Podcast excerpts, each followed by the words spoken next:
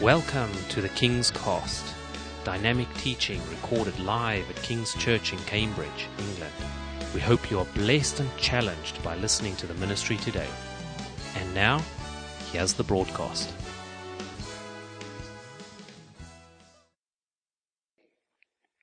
I want to uh, take a few moments this morning to to talk about uh, the will of God. The will of God. Uh, people are, many people are quite fascinated by this topic. The will of God. What is the will of God for me? What has God got planned for me? And uh, it can it can be a point of absolute fascination. It can also be a point of absolute frustration as well, when one feels one doesn't know, and uh, when you have to make a big decision. You know, should we be moving to Newark or not? And uh, you don't know what God wants you to do. You think of all sorts of ways that God might be able to communicate this to you. Where should I live? Uh, who should I marry? Should I take this job or not? Uh, is it time for us to move house or not? You know, these sorts of burning questions. And uh, I want to begin. Maybe I won't finish this morning. You might all have to come back next week. But uh, I, I, at least I want to begin, if not, if not conclude, just talking about this whole area. And as always, in my own inimitable way, to dare to maybe correct and fine tune things that uh, may have been taught a little bit askew, and, but we'll see if the Bible agrees with that. And just to help us in the whole area of the will of God. Uh, Colossians chapter 1, beginning, Paul, verse 1, Paul, an apostle of Christ, by the will of God. So he nails his colors right there, doesn't he? I'm an apostle by God's will, by God's wish. This is what God wanted. And he commends the church, and it's wonderful how they've been saved and how they they are a fruitful church. It's a good church to go to this. And then verse 9, for this reason, since the day we heard about you, we have not stopped praying for you. And look what he prays for them. And asking God to fill you with the knowledge of his will. I wonder what it is that is the priority of your prayers. What would you think the priority of Paul's prayer for a church might be? That it might be uh, blessed, or that it might be full, or that it might be prosperous, or there might be uh, great speaking there, or great music there, or a great pastoral team there, or a great vision. And, and of course, all these things are all these things are good. But the thing he prays for for them, which is just rather unusual, he prays that they will be filled with the knowledge of his will. And one wonders if uh, one wonders if he prayed that because it was not common. One wonders if he prayed that because it wasn't something that was naturally going to happen. Anything that's naturally going to happen, you don't really need to pray much about, do you? But something that's not going to naturally happen needs to be prayed about. And he prays about this. It's so interesting in another passage in Ephesians, he prays that the church might understand the great love of Jesus for them, which also suggests that that's not something that just naturally happens. And I'm going to talk about that in a few weeks' time. He prays that they might be filled with the knowledge of his will. He was a man who knew the will of God for him, and he prayed that other people would know the will of God for them. So I want to look at how many have I done? Six, I think. Six are principles of the will of God that may help us understand this whole area and uh, may give you cause to think uh, and maybe even think again about this whole, this whole topic. So, what does the Bible have to say about the will of God? First of all, the will of God is not supposed to be mysterious. It's supposed to be plain. It's supposed to be obvious. And most of all, it's supposed to be biblical. Biblical means it comes from the Bible. I want to suggest that in life, we have many, many decisions we have to make. Should I move house? Should I get this job? Should I marry this person or not? I guess you should if you've just got six weeks to go. But uh, should I move here? Should I move there? Etc. Some questions that we have. Should I do this?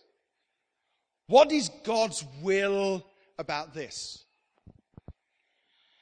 And what you can be in real danger of uh, when you ask questions like that is you can be you can fall into the trap of seeing signs everywhere and signs that God hath not sent thee. But signs that one sees that, Lord, he's standing at the bus stop, Lord, if I'm supposed to get this promotion, I pray that a bus will come round the corner. And he just started working out in the next 15 minutes, Lord. Or Lord, if I'm supposed to move house, and you know, you know I really want to, then I pray that, you know, there will be a dog barking uh, in the yard this afternoon. And you say to them afterwards, does a dog normally bark in the yard? Oh, yes, all the time, you know. People set up these signs. I remember, and I've told this story many times, and I don't, it is a funny story, but it's not supposed, it's, at the heart of it, there's a broken heart involved. There was a lady in my church in Torquay who was madly in love with someone else in the church. And that person did not love her. And one time she drove up onto a cliff. It's not good if you're a bit broken-hearted to go near a cliff. But she was up on this cliff. And she said, Oh God, you know, please, if I'm supposed to marry him, give me a sign. And then, as if life could have got worse for her, he happened to drive up and park on the same remote cliff. Now, let me tell you, he was engaged to someone else. And he didn't fancy her. But you can imagine what happened inside her heart, can't you? Can anyone blame her? Not me. Oh, you, Jesus. Here he is, you know. But she never married him. And in fact, she got so messed up by it. I don't think, I don't know how much of this story to tell, but I guess it's too late now, isn't it? You won't tell no one, will you? But she got so messed up by it that she began to believe that once this couple had been married, that the, that the new wife was going to die early. So she would take her place. You see, she started to try to rationalize something that just wasn't going to happen. All because she was looking for a sign. Now,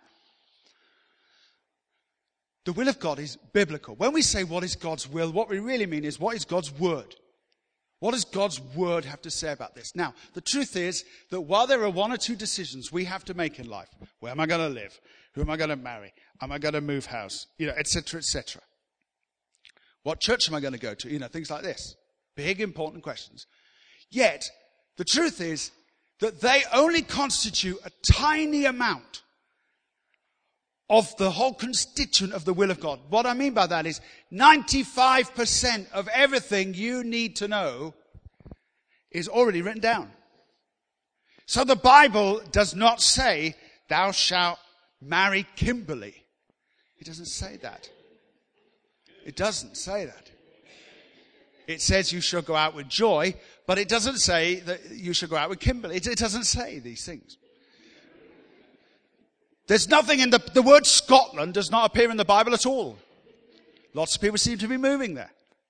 There's nothing, you know, there aren't magic verses like this that tell you what to do. But there are verses that tell you how to make those decisions.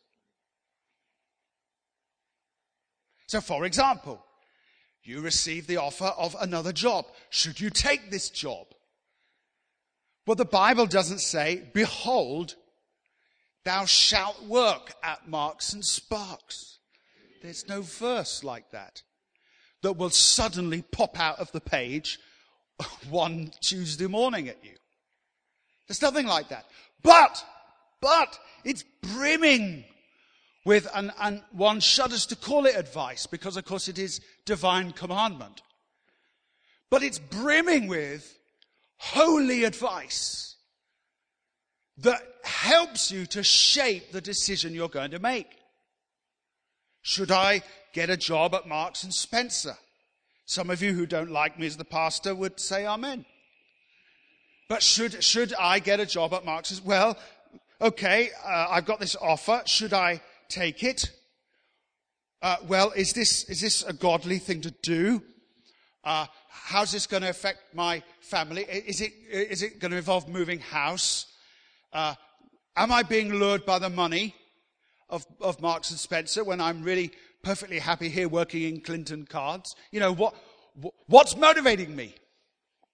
What's motivating me? Is this God's blessing? Or is this just uh, the lure of, you know, the love of money, etc., etc., etc.? Or have I been praying that God would help me to look after my family better or order my affairs better? And now, now, I'm going to be able to do that. So I see it as a blessing rather than, rather than an enticement. It's an entrustment, not an enticement. Should I marry such and such a person? Is there a verse in the Bible that says, Behold, Jeremy is for thee? No, there is no such verse, especially if you are a man. There's no such verse. But as you consider, well, is this person a godly person? God says that I shouldn't be unequally yoked. There's no, you can't break that bit out of the Bible. There it is. You have to walk with those who are in the light. So, so is this, is this going to work? What, what, what's motivating me behind this? Let me tell you this. If you're in a relationship that isn't working, the, the signs that it's not working are going to show up pretty early on. And people become so in love that they switch their, they switch off to those bad signs that come pretty early on. So anyway, we'll talk a bit more about this later, but, but just setting the scene that the Bible may not give us exact, you know, uh, uh, instructions, go this way, go that way, yet it is brimming, brimming with advice um, what I'm calling holy advice that says, yes, but you must make your decisions based upon these principles. The second thing it is, which is similar, if you like, a similar sort of idea, is that by and large, the will of God is not directional, it is moral, by and large. I wanted to imagine that we had a, a prophecy meeting here this morning, and we said, okay, at the end of the meeting, uh, people are going to hear what the will of God is for them. And so, if people believe that would really happen, people would leave their seats and they would come and stand at the front. Right at the end of this meeting, God, I promise you, God's going to speak individually to every person and, get, and tell them, this is what I want for you. Boy, we'd be crowded here. People would say, Lord, yes, I've wanted this all my life. Please tell me the will of God for me, please. But as people came, it could be that what they were thinking, what they're thinking is, God's going to tell me what I'm going to be doing in five years' time and when I'm going to get that break I've been looking for and, and, and how my life's going to go. But in fact, if God came and spoke to us about his will, again, 95% of the time, the thing he'd want to talk to us about would be our character, not our direction in life. It is the will of God, says 1 Thessalonians 4 3, that you should be sanctified. And in fact, we ought to read this, too, do we? Romans 12 verse 2. Do not conform any longer to the pattern of this world, but be transformed by the renewing of your mind. Then you will be able to test and approve what God's will is his good, pleasing, and perfect will. When we fiddle with the programming of our brain, I want everyone to listen to me. because this is, this will be worth coming to hear. The will of God is that we get a download from God into our brain, that we get a new operating system inside our heads. Once we have got a new operating system inside our heads that says, Lord, not my will, but yours be done. When we receive that download, when we renew, let me use the Bible language then, renew our minds, you know, don't be conformed, but be transformed. When we understand that God's will is best, God's will involves telling the truth, God's will involves forgiving people, God's will involves being kind, God's will involves being generous with our money and generous with our time and, you know, whatever else. And, and all these sorts of things. Once we've got that downloaded into our head, it's much easier to know what God's will is. When you have to face that, what I call the 5% bit, where you don't know what to do. If you are operating in the realm of the 95%, where you understand that you can't harbor a grudge, you're not supposed to gossip and be, and be cynical. You're supposed to tell the truth. You're supposed to be optimistic. You're supposed to be kind. You're supposed to be loving. You're supposed to be honest. You know, all these sorts of things. Once you've got all that going on in you, it's much easier for you when faced with the question, well, should I go this way or that? It's much easier for you to be able to test which it is. But the problem we sometimes have is we have believers who haven't done that. They simply come to God in the same way as some, now forgive me, but they come to God in the same way as someone goes to Blackpool and asks a fortune teller to tell them a bit about, about, about the future. They're not interested in the 95% of the will of God. They're only interested in what am I going to do? Where am I going to be? What's going to happen to me? As though they were as though they were paying a mystic Meg on the seafront in Brighton or going through their astrology columns. So we have to be really careful that we don't seek the will of God in the same way that millions of people tomorrow will open up the paper and wonder what's happening with the people under the name of Libra or Capricorn or, you know, whatever. It's God's will that we should be sanctified. If we came and stood around here to say, Lord, will you show me your will? You might find the Holy Spirit come to one and say, I, I've been talking to you about forgiving John. Will you please forgive John? To another one, saying, Oh God, will you show me your will? The Holy Spirit will come and say to that person, It's time you, it's time you actually paid off some of that debt, you know. Oh Lord, no. I wanted you to talk to me about my life in India. Well, the life in India may well be, but, but for now, this is what I'm telling you to do. I remember a parent sent their kid to the room and said, I want you to go and clean your room. So the kid went off, 10 years old. And the kid came back to dad and dad said, did you, did you clean your room? Well, no. Well, just, just go clean your room. So they went off. A few minutes later, they come back. Hey, dad, let's watch a bit of TV. Yeah, but did you, did you clean your room? Well, no. Well, go clean your room. And the truth is that if God came to speak to you, the most likely thing that God will say to you this morning is this. Why didn't you do what I told you to do many, many years ago? Because so many things that God showed to us, they are left undone. Is that right? We have not done them.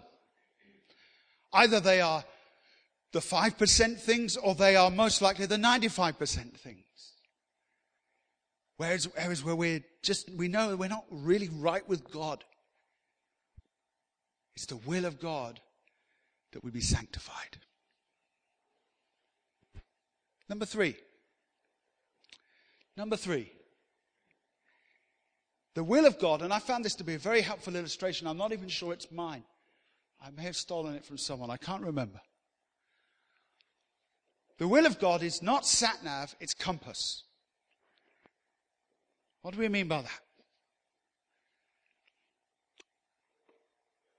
How many of you have known the blessing of a grumpy and bossy sat nav? Are they marvelous? Turn left now. What are you doing driving down here? You should have gone right at the roundabout. I'm going to program one that does just that. When I first got my sat nav, I was offered um, a free comedy voice in the sat. I didn't even know they did these. I would just be like a robot, turn right, you know. But no, you, I could have a comedy voice, and they offered me one of the Simpsons to, to put on it. So, you know, duh, you gone the wrong way. You know, that, that's the, I thought, I, I don't know if that's really very good impression, but, um, uh, and then when you, when you reach something, uh, it went, yippee, you're on the motorway, you know, and I thought, but it was, it was particularly the, uh, duh, it was particularly the, duh, You've gone the wrong way that uh, I thought that's the last thing I want to hear if I'm going the wrong way on the M25. I just want to hear these words. Now just keep calm, but I've got some bad news.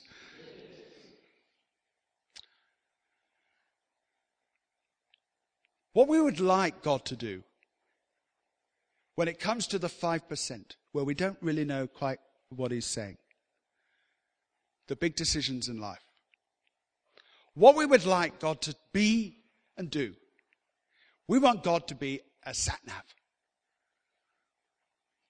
Turn left now. So we turn left. At the, at the roundabout, go straight on. Oh, this is great. I know what I'm doing. And we want the Holy Spirit to be a bit like that. In the old days, before sat navs, uh, it was, um, I used to print out these, these road planners. Did you ever do that? From the AA. And you, you, you know, you got it here. I don't know why, how I didn't kill myself and three other people. Ah, the road, and it's upside down, and it's the, it's the one from last Tuesday. The end, what am I doing? I'm supposed to be in Swindon. I, I appear to be in Exeter. Where we have a thing that says you must turn left here, you must turn right here. I don't think God is like that. I don't think in the Bible God is very often like that, occasionally. Much more common is what I'm calling the compass. The difference between a sat nav and a compass is very simple. A sat nav tells you exactly what to do and exactly when to do it. But a compass doesn't do that, does it? A compass, now I know it's 2012, but the, I guess you have, you still remember compasses. You You remember those.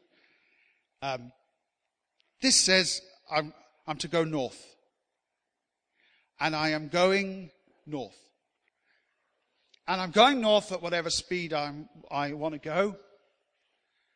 And if I go west or east, the compass continues to say, no, no, this way. The compass doesn't shout at me. It doesn't mean that if I've gone this way a little that it's all over. Listen, this is really important stuff today.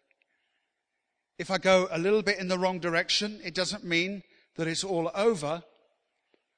But it does normally mean that I have to go further in order to get back on track on the inside of someone who passionately is following Christ, God will place what I'm going to call today a spiritual compass. We might use another word for it a passion, a desire, something that gets in you that isn't quite in someone else. For some people, it might be to work among the poor. You don't know how you're going to help the poor. You don't know who, what, when, but you know that you're going to help the poor. It's the will of God for you. It's in the 5%. It's not specific, but it burns in you like a passion. One time the prophet Jeremiah, recommendation came to him that he, from his own soul, I think, that he should stop prophesying, but he said, I can't do it. The word is in me like a fire, old King James coming up now, shut up in my bones. There was a passion in him that he had to do that. It wasn't about who it was going to be for, when it was going to be, where it was going to be, but what was extremely clear. And some may have a passion for international mission. You don't know when, where, who, but the compass says this way. Some have a passion to be uh, in education. They want to teach. They, they have understood teaching is not just a job, it is a, it is a vocation. So they go in that direction. Other people have a, have a will of God to move them in the area of, of care or in the medical world. Some even politics. But the compass says this way, this way, this way. It doesn't say turn left now and if you don't, it's all over. As I used to sometimes think the will of God was. That if I didn't meet a certain person on a certain day in a certain place, that's it. The plan was over. That's when I discovered that God does not have a plan for my life, but plans. And if a sat nav can get us back on track, the Holy Spirit can do that too. So I want to ask you today, what's your compass saying? Now, if you are not living a clean, upright life, your compass's voice will not be loud because the voice inside you will be to do with your passions, your desires, what's good for you, how it makes you feel, all those sorts of things. So I don't want to, I don't want to make any pretenses about that, but I want to encourage you with this. That as you get sanctified, as you walk closer to Christ, your compass is going to talk more and more and more clearly to you. And will become much stronger than ever. That's why we have to get a new programming, you see. It's the will of God that we reprogram our conscience. And that way God can speak to us through our programming, not just through preachers and prophets and odd verses from the Bible. What's your compass saying? Everyone's got one. Everyone's got a compass inside them. You must follow it. If you don't, you'll be pretty miserable. You'll be pretty miserable. You've got to go where God, you've got to do what God wants you to do.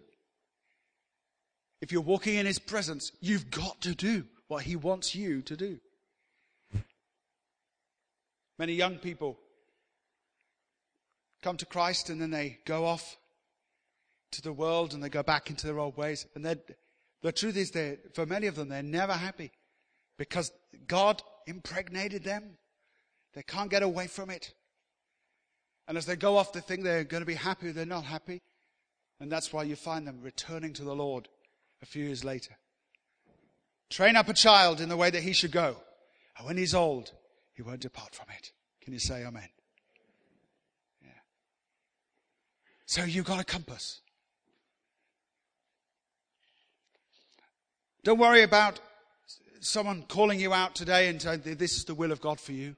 I'm going to reveal all these things for you. Well, that's marvelous, but actually, God talks to you. Much more than He'll talk to anyone else about you. He's a vested interest in it because it's His plan, not yours. Number four. Oh, we didn't read the scripture. I must. Luke 17 51. As the time approached for him to be taken up to heaven, Jesus resolutely set out for Jerusalem. In the old King Jim, I think it says he set his face like a flint. He had to go to Jerusalem. It didn't matter whether he took this road or this road, but he had to go there. And it's the same for us. God's got a, a purpose for your life. Find it. Run with it. Do it. Do it. Number four. Not pleasure, but purpose. I alluded to this a moment ago. Sometimes, sometimes the will of God is not the most fun thing that we can do. Will you say that with me? Sometimes the will of God is not the most fun thing that we can do.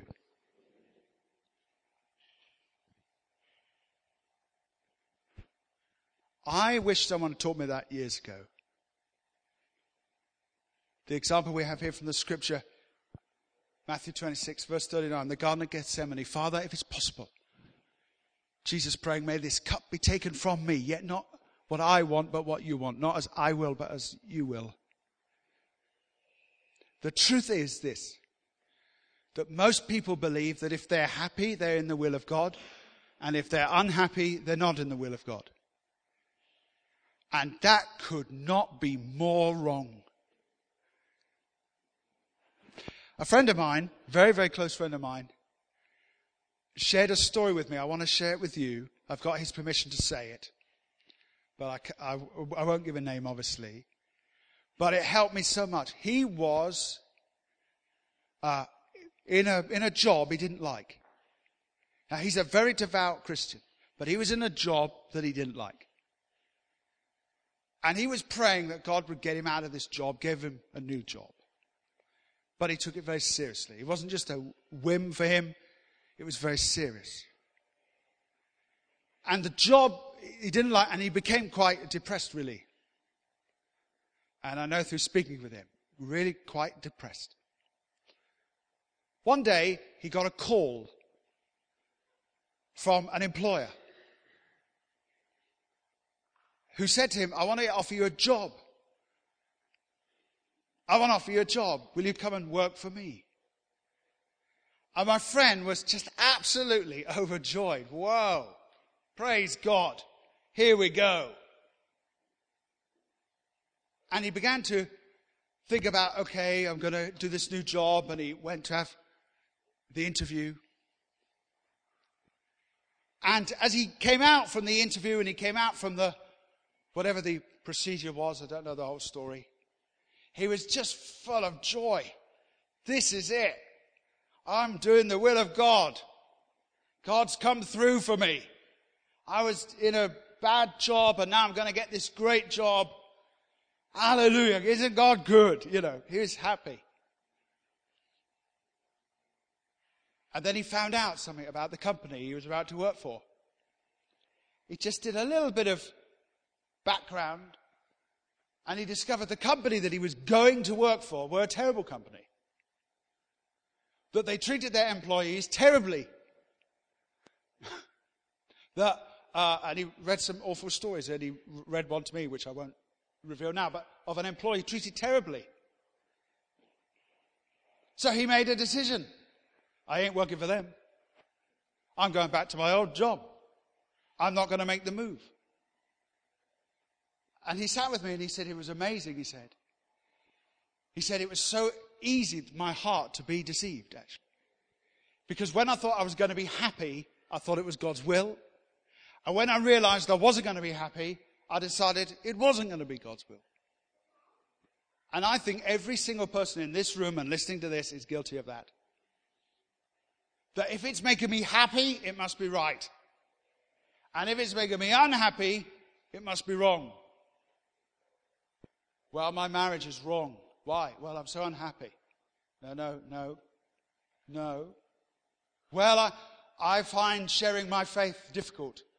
So it mustn't be God's will for me. No, no, no, no. Well, I, you know, I don't believe in, um, I find, you know, not sleeping with my girlfriend, you know, difficult. So that part of the Bible is not for me. No, no, no. The will of God is difficult. If the will of God was automatically done, we wouldn't be having this conversation today. If the will of God was automatically done, and if the will of God was so attractive, then Jesus wouldn't instruct us, his disciples, to pray, Lord, let your will be done on earth. If you're going to serve God, you, you're going to suffer a little.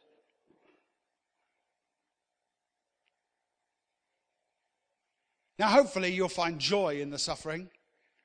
Hopefully, you will find peace from the presence of God. But radical, radical discipleship, Jesus says, anyone who wants to come after me, what do they have to do? They have to lay down themselves, pick up their cross, follow him. It's a bit more than wearing a cross. Pick up your cross and follow me. It's, it's actually going to be tough sometimes. Now, I don't want to tell you that. But it is the truth. So if, if at times you've had to pay for being a Christian, you're doing it right. If it's all been free, you haven't done it right yet. Because sometimes we're going to be hated. Sometimes to do the will of God is going to be tough. I wonder when Paul was on the being tied with ropes and someone was giving him the 40 lashes minus one. I wonder at what point he said to himself, It's so great to be in the will of God. But he was in the will of God. Many of us follow Jesus up until the point where it might get us into trouble, and then we break, we break the connection. Peter said, Lord, I'll follow you even if I have to die for you. But when the moment came when he had to die for Jesus, he decided he'd never, he didn't know anything about him. Uh, go to church, not me. I don't know nothing about it. And when he had to pay for it, he pulled out. Oh, we're all tempted to do this. We've all done this. I've done this. But I want to encourage you don't mistake being happy or better paid or in a better scenario as necessarily a sign that the will of God is happening in your life. Number five. Number five, the will of God is not fate, but conditional. Here's this verse in the book of Jeremiah, chapter 18. If I announce that a nation or kingdom is to be built up and planted, but if it does evil in my sight and doesn't obey me, then I will reconsider the good I'd intended to do. That we could have picked loads of verses a bit like that. The will of God is not fate. It's not fate. It's about decisions. Making the correct decisions. The idea that God's will is being done. The idea that if you're having a bad time, that that's God's will for you, that may not be the case. It's all about decisions. If there's something you need in your life, you should pray for it. You have not because you ask not. If there's something you need in your life, you should pray for it. Rather than say, well, if God wants me to have it, he'll give it to me. No, no, that's not, that's not how it works. God requires of us to pray things into being. I've said it many times and others wiser than I have too. If God gives you a great word, if you feel a sense in your heart that God's going to do this, this, and this in your life, then get ready for it. If you don't get ready for it, you may never arrive at that place. Many people, please listen to this. Many people believe in fate. Then they become Christians and they simply change the language. They say uh, God's will. But really they just, they're just still believing in fate. And there's no such thing as fate. There is no such thing as fate. There is such a thing as the will of God. And the will of God can be seized or missed. So it's not fate. Where you are today is not because of fate. Where you are today is because of decisions that you've made. And we want to make decisions that are in line with the will of God. Last one. We finish. Last one. The will of God is not one day, but today. Psalm 139, 16. All the days ordained for me were written in your book before any one of them came to be. I'll finish with this. There are folks, when they think about the will of God, they think about a moment coming in the future. It's in the future. One day, I'm gonna do this. One time, a friend of mine, we were walking in a park, and we sat down on the steps of this park. I was at Bible school at the time. And my friend said to me that I want to tell you something very, very important to me. I've had a, a vision. I had a vision in this, in this park years ago. I was walking through the park and I sat on these steps, and it was the steps that we were sat on when she told me. And she said, In this park, I suddenly had a vision, a real, not, not some charismatic, you know, cuckoo story, a real vision. Some people have vision, they just bit, need some glasses, they're just a bit blurred. But she had a real vision. And in the vision, as she sat on the steps, she saw herself preaching to a vast crowd of people. And as she was preaching, she said, in the vision, as she was speaking, each word that she spoke, an arrow came out of her mouth and struck the people in the crowd. And as she told me the story, she was, you know, shaking, moved, trying to keep her chin from, you know, going, from crying. This was big, big news. She said, one day that's going to be fulfilled. Now, to a, to a measure that's come to pass for her. Now, that's quite a dramatic story, but I think for many people, they have some sort of story that's a little bit like that. One day, I'm going to do this. And the will of God is one day, you know, someday in the future, I'm going to do this. And you ask them when they're 15, well, one day I'm going to do this. And then you ask them when they're 25, well, one day. You get to them at 45, they're a bit overweight now. Well, what's, what's the will of God? Well, one day, and they're looking in the future. The will of God is never, never in the Bible a one day experience. The will of God is today. All the days ordained for me. All of them. All, all the days. Not just one day, not just one special day where I'm going to get to preach to David Cameron. I tell you, by the time I get there, he'll be long gone. By the time I get there, the world would have changed. Do not think of the will of God as a one day thing. One day this, one day that. One day my son will do this. One day. And it may well be that one day, one day you may really be in an amazing opportunity. But here's what the Holy Spirit wants to know. What we're going to do today. Because if we don't do certain things today, we never get to one day. Because our lives are not based on, upon fate. They're based upon a set of decisions that we're going to make that bring us into the center of the will of God. So I want to encourage you today.